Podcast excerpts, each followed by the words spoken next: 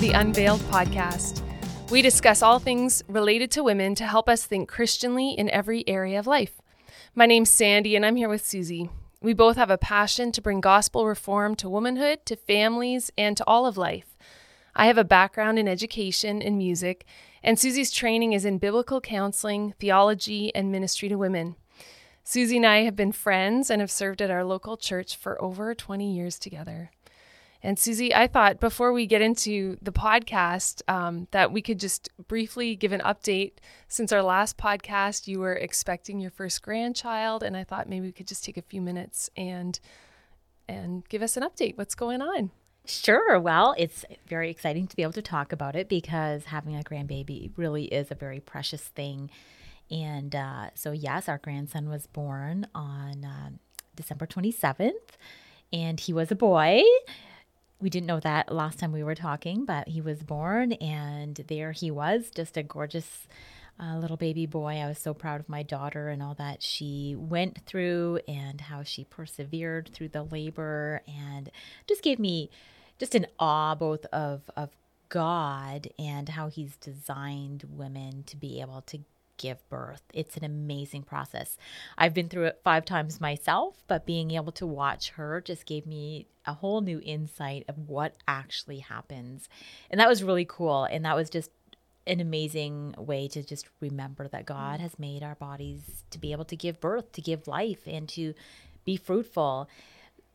And then, of course, um, I was also just proud of her and her strength to to endure and to persevere and was a reminder that she's going to be a great mom and God has God has equipped her. God has brought her to this point, prepared her to be a mom to little Valor. That's his name. We didn't know what they were going to call their baby. We didn't even know what what gender he was going to be. Um, and so when he was born and they announced that his name was Valor, I just thought, how amazing, how fitting to call their son Valor at a time like this where we really are focused on raising strong, courageous children. That's what valor means to be courageous and to uh, have bravery. And I know my daughter and son in law, they are wanting to raise a son who is a follower of Jesus Christ and who will be a bold, courageous leader and influencer in in in life and so we're we're very thankful we've enjoyed having him around and both are doing well both are healthy and strong and recovering right? So yeah that's that was our excitement just after christmas and definitely an enjoyable way to finish the year to begin the year. And just remember that god is merciful and good from one gen- generation to the next to those who are faithful to him. And so it's a call once again even as grandparents to remain faithful and to be steadfast and to to um, share and to uh, continue what God has done in our life and to to uh, impress that onto the next generation. So, yeah, the the joy just continues, and it's uh, a great responsibility. I'm glad it's not all on me. I'm glad the Lord is there to continue to give grace and to give wisdom, and as He does, I just want to be faithful to pour that forth. It's yeah. amazing, and enjoy those baby snuggles whenever oh, yeah. you can. That's great. Thank you for the update. I'm excited for you. Well, um, in our reboot episode, we discussed that men and women are created in the image and likeness of God, each reflecting God's character. We're created equally in God's image, meaning that we're equally important and valuable to Him, but created for different roles. And when we think about how to be a godly woman, our obvious example from Scripture is from Proverbs 31. And today we want to look at Proverbs 31, verse 10. And it says, An excellent wife, who can find? She is far more precious than jewels. And I know I've read this verse many, many times, and I don't think I've ever really paused to break down specifically what that means. Proverbs 31 describes a woman who seems like the ultimate goal for a Christian woman who's looking to get married or who is married. But when I've read this, it seems pretty unattainable. Um, today, we just want to look at verse 10 specifically and examine who this woman is and how we can strive to be more like her. So, Susie, can you help us to dig in to what makes this wife excellent? Yes, absolutely. I think the first thing we have to do is to make sure that we are getting our information from God and His Word and not from media. And let's also remember that all women, regardless of whether they're married or not, want to strive for this excellence. They want to be excellent women. Um, so, what I did is uh, I did a Google search for the most excellent women in the world. And the first thing I noticed that it didn't give me any excellent women, but rather it changed the word excellent to powerful. So what I found was the most powerful woman of 2022. It was interesting that the world deems power to be excellent. Mm. And what is power? The document on Forbes.com gave me four metrics that they used to determine who the most powerful women were. And of course, they declared money, media, impact, and spheres of influence. That's how they determined who the most powerful women would be. And um, what they what they said was that one of the uh, storylines of the women of 2022 were women who were stalwarts of democracy. Uh, first thing I thought is the democracy they're fighting for is not the same democracy I'd be fighting for. And in fact, very quickly in this document, it stated that American women suffered the greatest reversal of rights in the two decades of the list when the Supreme Court limited the right to an abortion. Sadly, from that, it seems like their main concern and their main um, view of being powerful is a woman who has her own personal rights. An excellent woman is one who will fight for her own personal rights regardless of the impact on others. And it's such a selfish motivation. It's it's so self-centered and it, it was it's kind of sad and I think it's meaningless. I think it's it's empty. It leaves emptiness there because it's completely opposite to what God deems as excellent. And so let's look at what God's word says. And we already uh, read verse um, 31 or Proverbs 31, verse 10, and it describes an excellent woman. Uh, as someone to be desired after.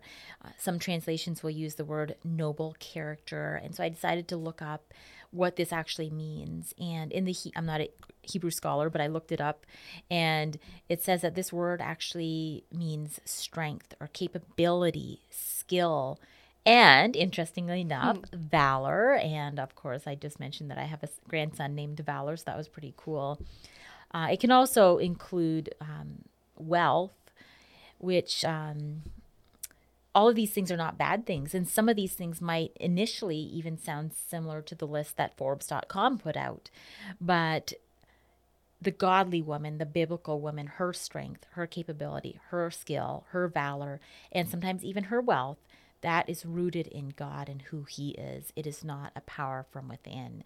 And that is one of the major differences uh, between a wife or a woman of noble character and a woman who is powerful mm-hmm. according to what the world deems to be powerful. And it's interesting as well that in um, in verse ten there it talks about the wife of noble character is one who is like a precious jewel. And you had already said, Sandi, that it can be kind of overwhelming to read this list of, of noble characteristics in Proverbs 31. And I think most women feel a little bit insecure afterwards, thinking, oh, wow, like I'm really missing the mark, or I still have a long way to go. And we can often focus on that. But if we think about the woman of noble character, an excellent wife, that she is like a rare jewel. Uh, if we understand how jewels are made, particularly diamonds, uh, a diamond is formed when carbon deposits are put deep within the earth and they are put under extreme pressure and temperature. And so diamonds aren't just formed that way, they don't just happen that way by the snap of a finger. It takes sometimes days and sometimes years, but they're formed because of extreme pressure. And so, as women, if we are striving to be excellent women, I just encourage all of you to take heart. Don't get discouraged. You will become an excellent woman of valor and strength over time. If you haven't arrived yet, don't fret, just remain steadfast and be prepared that you will endure pressure. In other words, you will have some trials and tribulations. Excellent women aren't just born excellent, they become excellent through Jesus Christ and his transforming work. And so maybe to help us to understand a little bit more what it means to be an excellent wife, I I wanted to just uh, look at some scriptures that talk about what uh, an excellent wife is not. And so, first of all, an excellent wife is not a weak woman.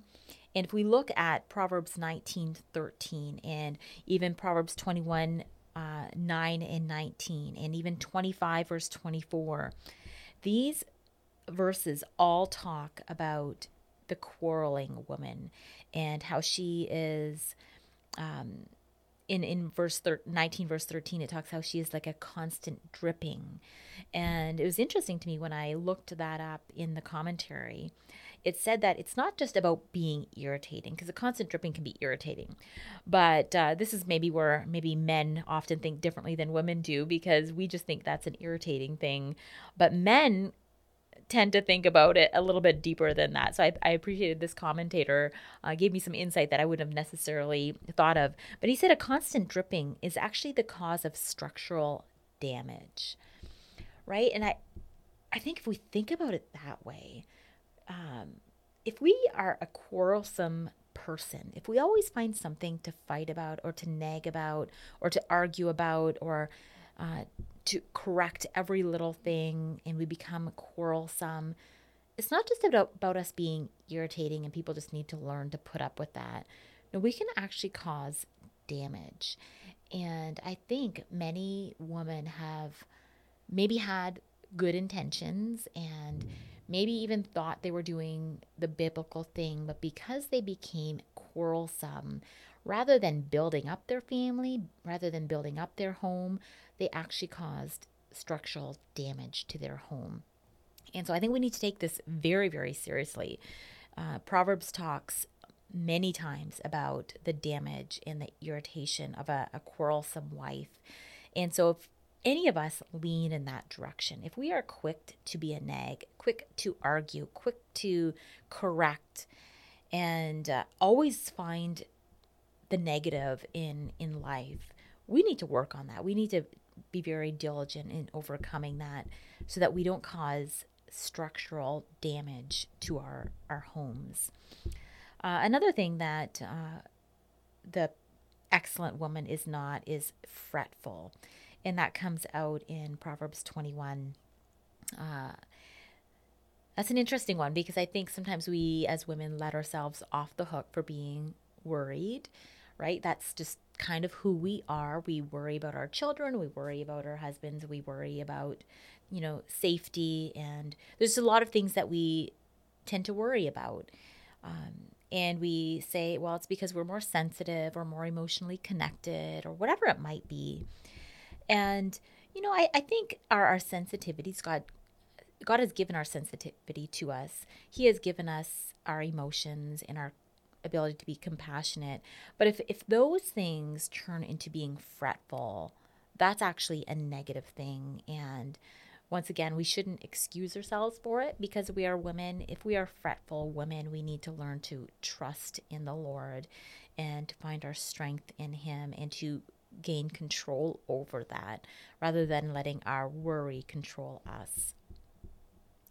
And uh, one one of the verses, verse um, Proverbs twelve, verse four, actually uh, described it as um, a woman that is like these things is like rottenness in his bones, and rottenness would be very painful and maybe even incurable. And if we understand that being that type of a woman a quarrelsome, a fretful woman is that destructive and that painful, I hope that would be motivation to make the necessary changes so that we are no longer that woman, but that we actually strive for excellence. So, what is excellence? Who is the excellent woman? How can we strive towards her? And I know you have some more questions, but just very quickly, I just want to, um, in opposition to what she is not, just say she is a woman who fears the Lord. And to me, the best description that I can uh, come up with for a woman who fears the Lord is one who is both surrendered and worshipful. So she uh, worships the Lord. He is her God. He is above all else. She has high and lofty thoughts of him. And then she's also surrendered. She's willing to obey him and to do whatever he asks her to do. In other words, she's obedient to the Lord. Uh, and all of this, a woman who fears the Lord, the result of that would be a wise woman.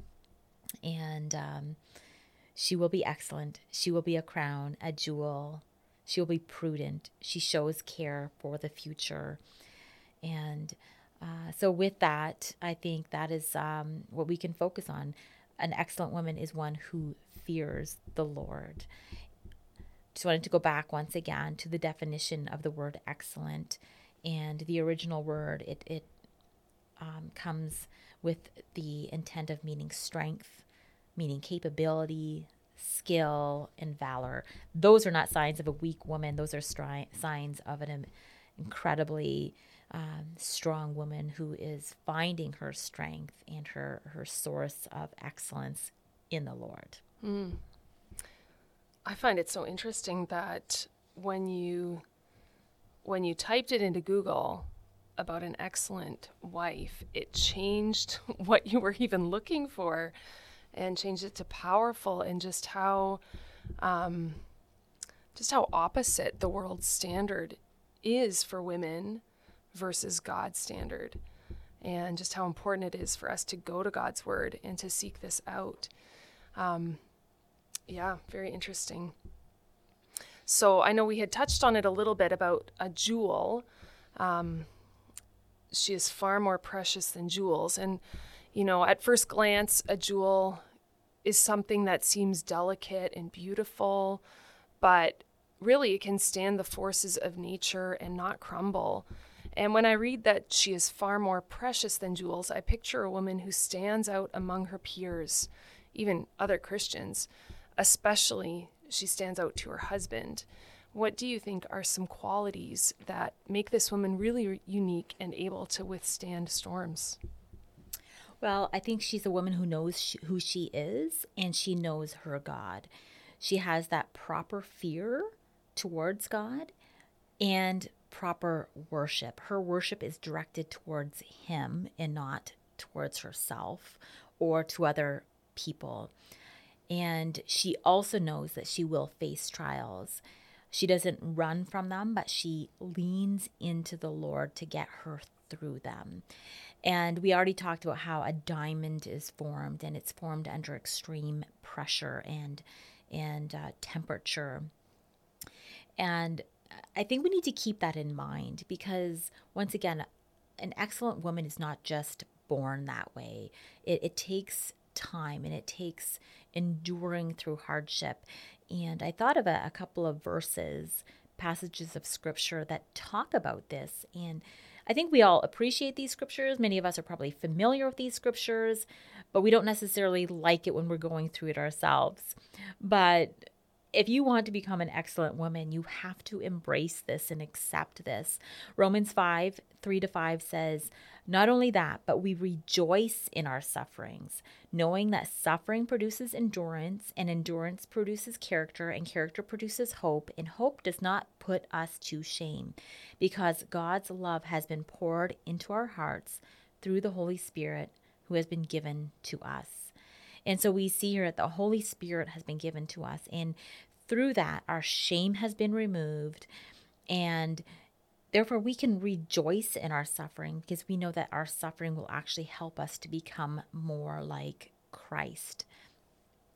And then in James 1, verses 2 to 5, once again, it so- sounds very similar. It says, Consider it pure joy, my brothers and sisters, whenever you face trials of many kinds, because you know that the testing of your faith produces perseverance. Let perseverance finish its work so that you may be mature and complete lacking in nothing. And so if we want to become those women of excellence, we have to be willing to to go through these trials and not to grumble through them, not to quarrel through them, not to fret through them, but to consider it joy. And we can find joy in our suffering when we know that it's actually going to be for God's glory and for our ultimate good.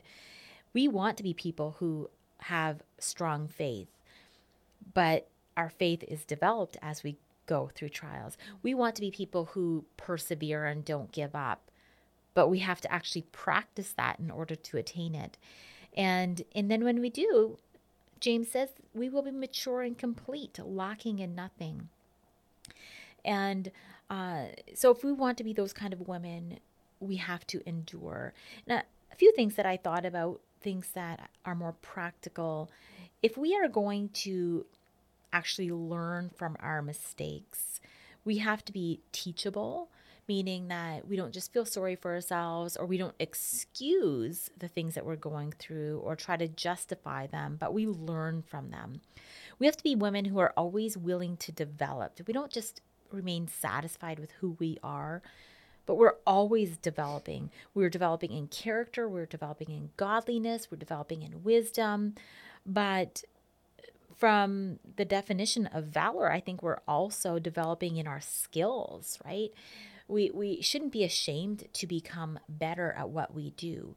And so, Sandi, you're a music, musician and so there's no shame in saying i want to become better like you're an excellent musician already but you want to become better.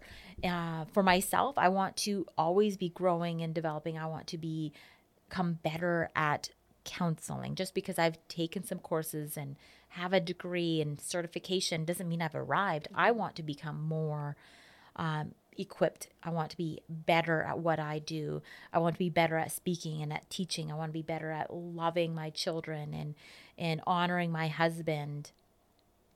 Uh, so we're always developing, and part of developing is being willing to admit when we're wrong.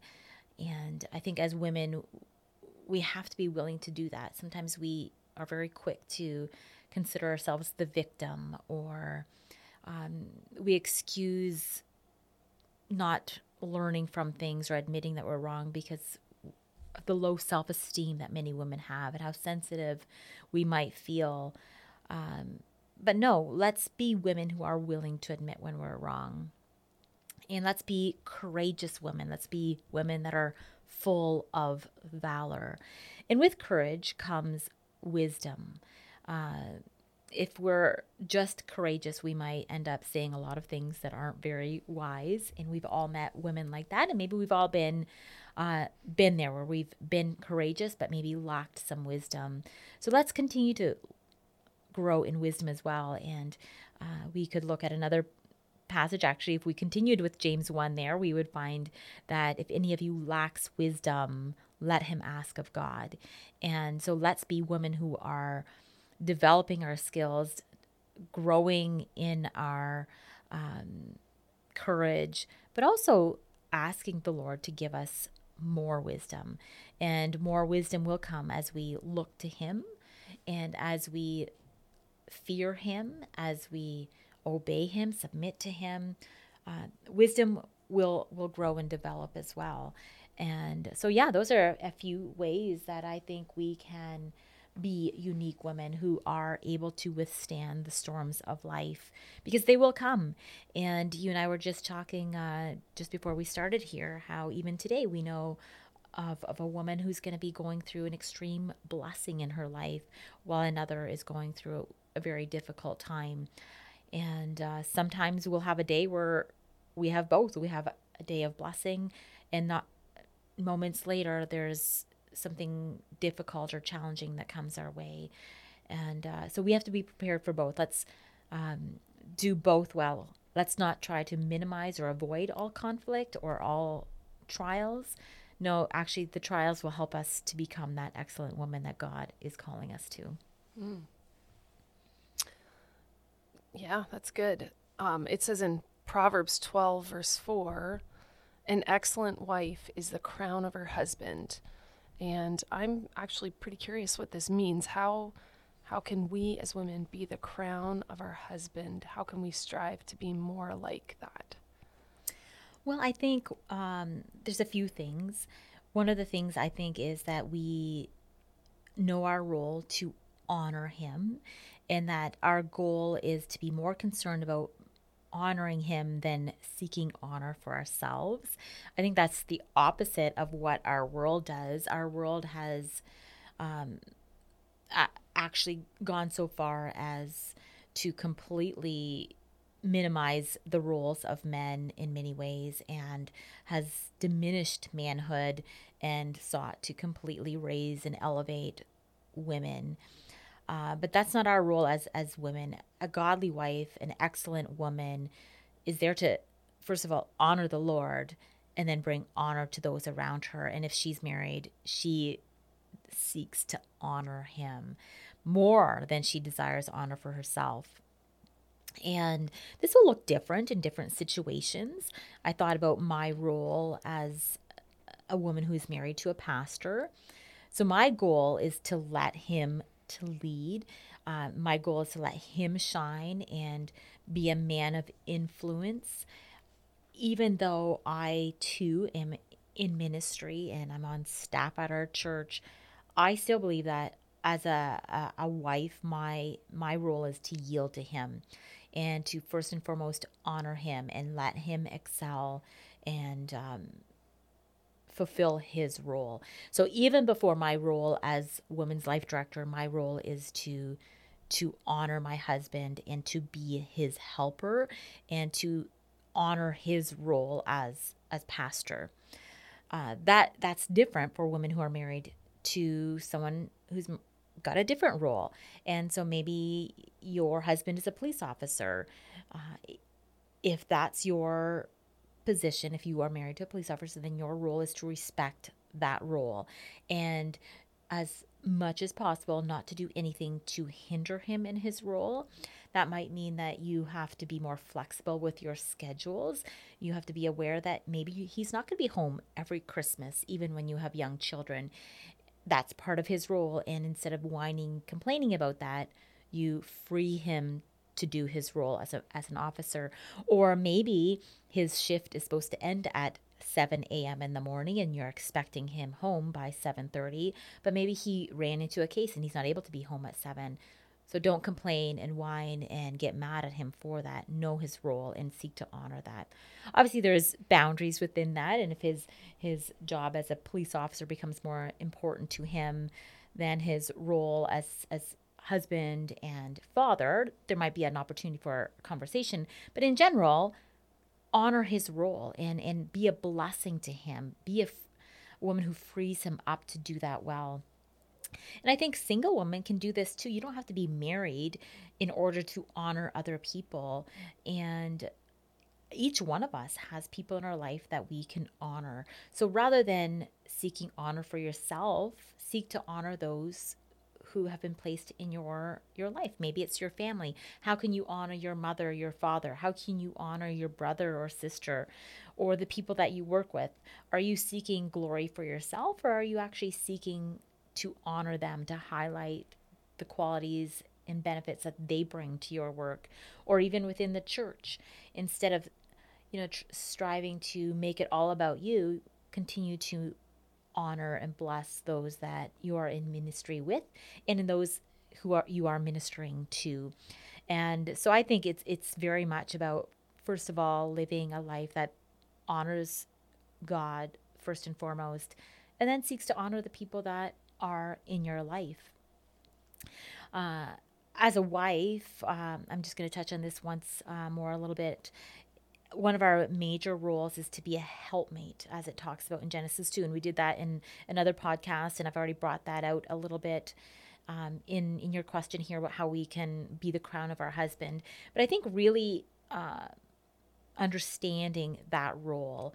We are, are made to be his helpmate. That's not a form of weakness, it's actually strength to be able to bring honor to our husbands. And as I was uh, preparing for this, I was thinking about how there's just been a few times, it's not as if it's a dominant thought or a dominant quality that I see all the time, but there are at times that I see, even in the Christian life, uh, a form of Christian feminism that I think we have to be regularly fighting against and aware of. We need to be alert to what's happening in the culture around us, including our, our church culture.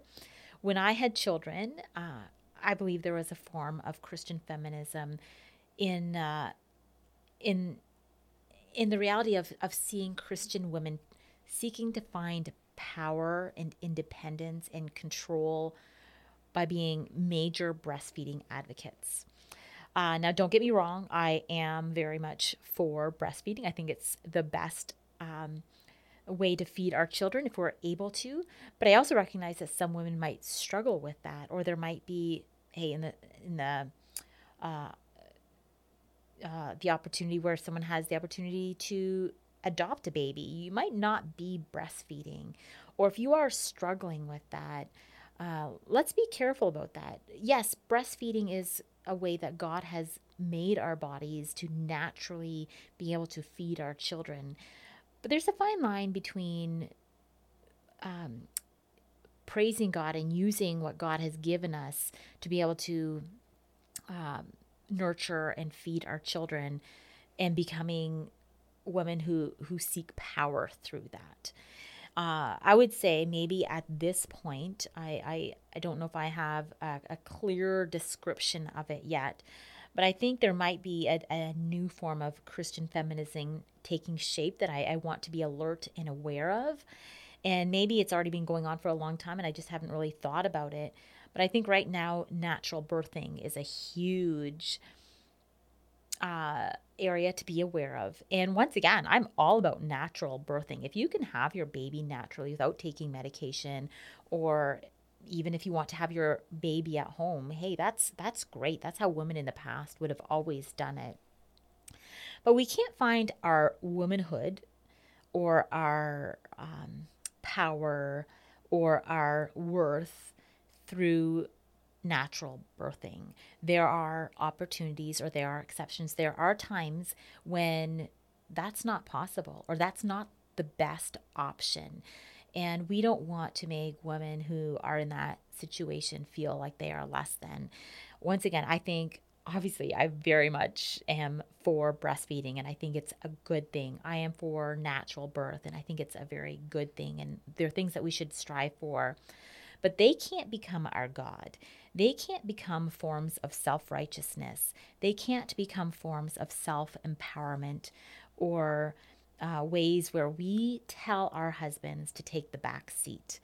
And I, I just encourage women to think about this because I don't think most women that are um, advocating for these things are necessarily thinking about that. And so I'm not here to uh, condemn anyone that, um, you know, maybe uh, on um, you know, maybe taking these things too far. But I just want to encourage you to challenge yourself. Have you um, become so much of a breastfeeding advocate, or have you become so much of a natural birthing advocate that it's actually become a little bit of a god for you, or a bit of an idol for you, where this is the one area where you think you can actually tell your husband to take the back seat, and where you are boss and your husband doesn't actually have the right to tell you or lead you or guide you in this? Because after all he's a man and he'll never experience that um, there might be extreme forms of that but maybe there's just little fruits of that kind of an attitude creeping up in some of the women that think they're doing the best thing but they're actually trying to be their own boss. And so I just encourage women to, to consider that. Remember that you are his helpmate. You're to bring him glory and honor. Don't take something as beautiful and natural and God given as breastfeeding or birthing to make it all about you and to actually take power back to yourself rather than continuing to um, allow your husband to be the leader, the influencer, the lover of of of you and your children. Uh, even these things that only you can do are not situations where you need to or should be telling your husband get out of my way. This is my this is my spot. This is my time to shine my time to have power. Um, so yeah just something little trends that i'm beginning to see that i think we need to be aware of and so just a couple more things i think we already kind of mentioned this but we're not here to bring shame to our husbands let's not belittle them and that means uh, um, we shouldn't be gossiping about them unnecessarily. We shouldn't be bad mouthing them. We shouldn't publicly be reprimanding them. If we have something to say, let's say it in private, not in public. Um, also, in, in regards to shaming, it, our behavior affects them. And so the things that we say on social media or how we act in public or the way that we relate to other people, that that's a reflection of who they are. And so we want to be careful. We want to make their role as husband easy, not difficult. And uh, and so yeah, you know what? Like this is very countercultural, but we should be more concerned about honoring him than looking for honor ourselves. And let's just remember that. That's that's good. Yeah. I hadn't considered um, birthing and breastfeeding in that way before. So definite, definitely some food for thought there. Um, so my next question, Susie, is, um, what do you think that churches can do to help prepare women to be godly wives, and how can parents raise their daughters to be more like this woman? Yeah, good question. Especially being that you and I are both in uh, ministry mm-hmm. to women here at our church. Uh, good things to think about. And I think one of the um, things that we seek to do here is to model to them what strength and valor, what excellence looks like. We aren't just about uh, looking like a traditional um, woman or any woman from any particular era of life. We really do seek to look to God's word and to live that out. And uh, a woman of excellence knows how to restrain her strength. So there's times when she is going to be strong and where she's going to be bold and courageous. And then there's other times when she's going to restrain that and she's going to be quiet and meek. And uh, wisdom tells us when to do either one of those, right? And so we have to be willing to talk about these things. Uh, I think in the past, churches sometimes uh, made errors by not talking about womanhood, not talking about the strengths and weaknesses, the challenges. They just um, didn't want to talk about it because they thought it was shameful, or maybe they didn't want to talk about it because they didn't want to offend anybody. But I think we have to talk about it. I think talking about it helps us to process and to redirect and to really help shape our minds. And so we want to build into um, other generations. We want to have relationships with pe- women that are older, women that are younger than us. I think we also want to be forward thinkers.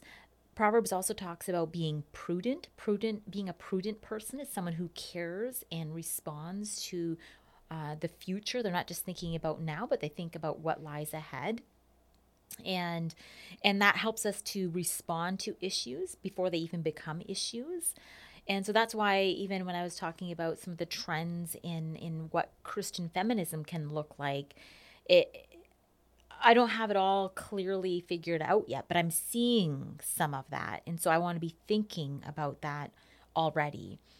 Uh, another thing I've been thinking about is because I think many of our churches have been too quiet about biblical womanhood and um, we've allowed the world to shape our minds, resulting in many women growing up in the church being more concerned about career and status and finances and looks than they are about marriage and mothering, we're talking about it more, and we're we're getting louder about these things.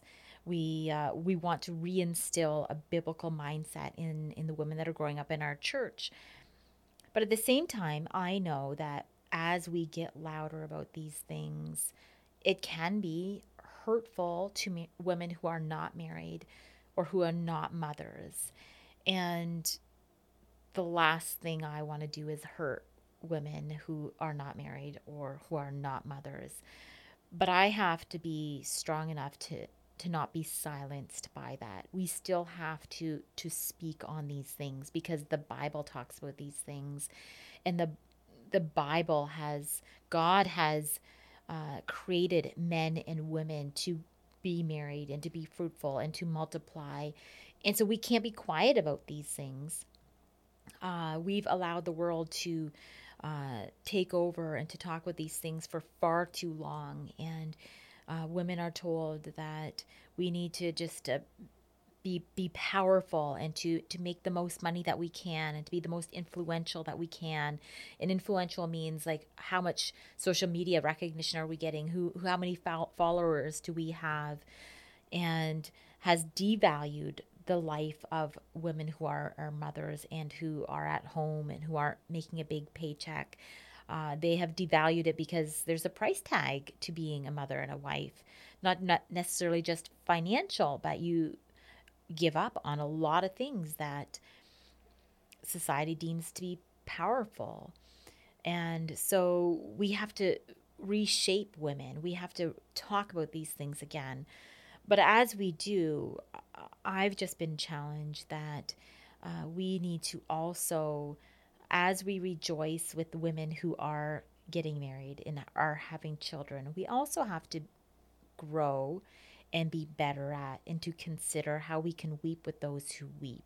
We have to get more vocal about that, more obvious about that. And so, one of my goals this year in our church for our women is uh, to increase and continue to grow in our voice for mothering and marriage, but then at the same time, get louder and more concerned about those who are weeping, who are grieving because they aren't married or they aren't mothers.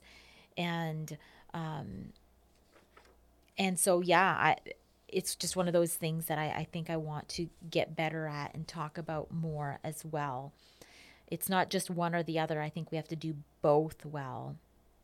And so I think um yeah, it's it's a delicate subject that we're still learning and growing in. Mm-hmm. I know it's been something you and I have talked about um, a bit lately. I know it's been on your mind a lot about um, being able to minister um, to women who are weeping or who are lonely.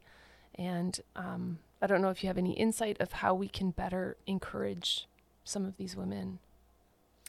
Yeah, and so one of the things I was thinking about, even in regards to Proverbs um, 31, verse 10, where it talks about uh, an excellent wife who can find, I think first and foremost, I just encourage women to consider the most important word here is excellent. That that be, that comes before wife, and so our our goal first and foremost is not to become a wife, but to become excellent.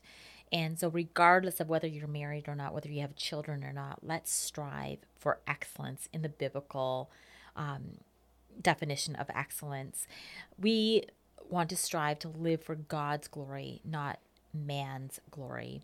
We want to be rare women that primarily live not to please a husband, but to honor God. And therefore, all women should strive to be rare. And so, as I was thinking about this, um, to be rare is is kind of exciting. It's it's exciting to think about that, um, but that it also it means it's rare. It's not common. So if you're trying to follow status quo, if you're trying to be like everybody else, you're not going to be a rare woman, and um, you're going to be missing out on what God has called you to be. Uh, and so let's embrace the fact that God has created men and women to be married, to be to be fruitful and to multiply. And to know that because of that, many of the commands in God's word, many of the directives we find are to married women. But there are exceptions. And let's remember that these exceptions are not mistakes. God uses the unexpected. And so the woman who is humble and surrendered to the Lord can do and will do great things for his glory, regardless of whether she is married or not. And so let's remember that, in fact, the unexpected stands out. Let's not feel that because um, most of God's directives when it comes to women can be focused on being married or being mothers. Let's rather remember that God has and will continue to use the unexpected. How many times in God's word don't we see that? And so instead of feeling sorry for yourself or feeling less than, I think we want to ask, um, what does God want me to do? How can I make his name great in my particular season of life? I found a quote by Linda or Laura Wifler uh, that says, It's a good practice for us to pause and ask the question, What is my purpose here? What will make a meaningful life? Is it, as they say, the pursuit of your dreams? Dreams and achievements aren't necessarily bad or wrong. In some cases, they help propel us toward kingdom goals. But what makes a meaningful life in the kingdom economy? Investing in eternal things. And so, whether you are married or not, whether you have children or not, I just encourage all of us to invest in eternal things, invest in what will last. And when you do, when you ask yourself, what is my purpose? The answer does not always have to be to be married or to have children. If God blesses you with a husband, that is your purpose. If God blesses you with children, that is your purpose. But if you don't have a husband or you don't have children, you have just as much purpose and meaning as anybody else. You just need to ask, what is it? Ask God to show you how you can specifically in your um, specific season of life invest in eternal things. And I think as you diligently seek Him, you will see that you have an abundant life, that there is no boringness or mediocrity that um, you are meant for. You are meant to live a life that is abundant in Jesus' name. And so you have to be very careful. We have to be very careful not to feed ourselves lies. And those lies can come from either media, the world, or the lies can even come from our own uh, sinful uh, presumptions or beliefs that we have. And uh, whether it's a lie that says you have to follow your own dreams and it's all about you, just become successful, um, be the best that you can be, and let everybody praise you. Let's ignore those kind of lies, but let's also ignore lies that say, well, the married woman has more opportunities. The married woman has more blessings. The married woman is more recognized. If only I could be married. If only I could have have children. I, I I would be more blessed if I was, and maybe I'd have more status if I was married, or I'd have more friends if I had children. Whatever lies it might be, it can be one extreme or the other. Um, you know what the lies are. We know what our own personal lies are. We have to replace them with truth. And we will become whatever we feed ourselves. So if we feed ourselves those kind of lies, that's who we're going to become. But if we feed ourselves with the truth of God's word, if we remind ourselves that first and foremost, our identity is in Christ, that it is Him who gives us worth and purpose and mission, then we will live in accordance with that.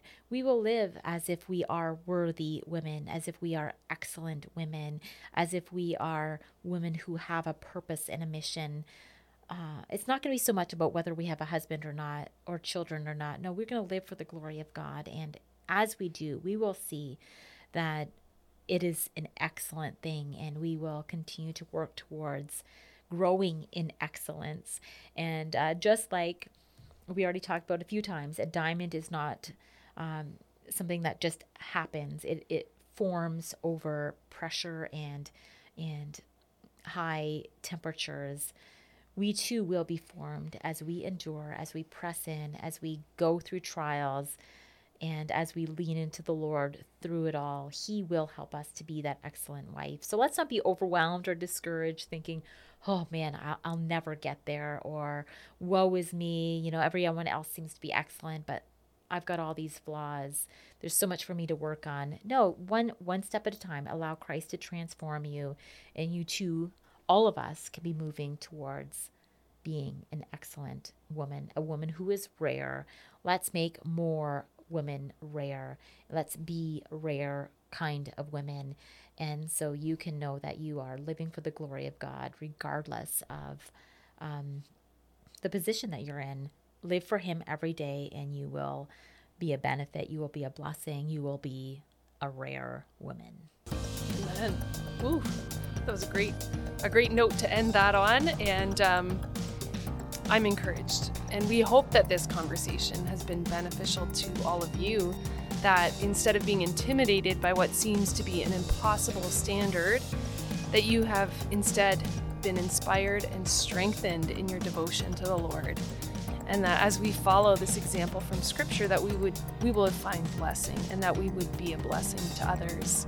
So please join us again in a couple of weeks as we look at Proverbs 31 verse 11 and how to apply this in today's context. Join us again in rebuilding biblical womanhood from the foundation up.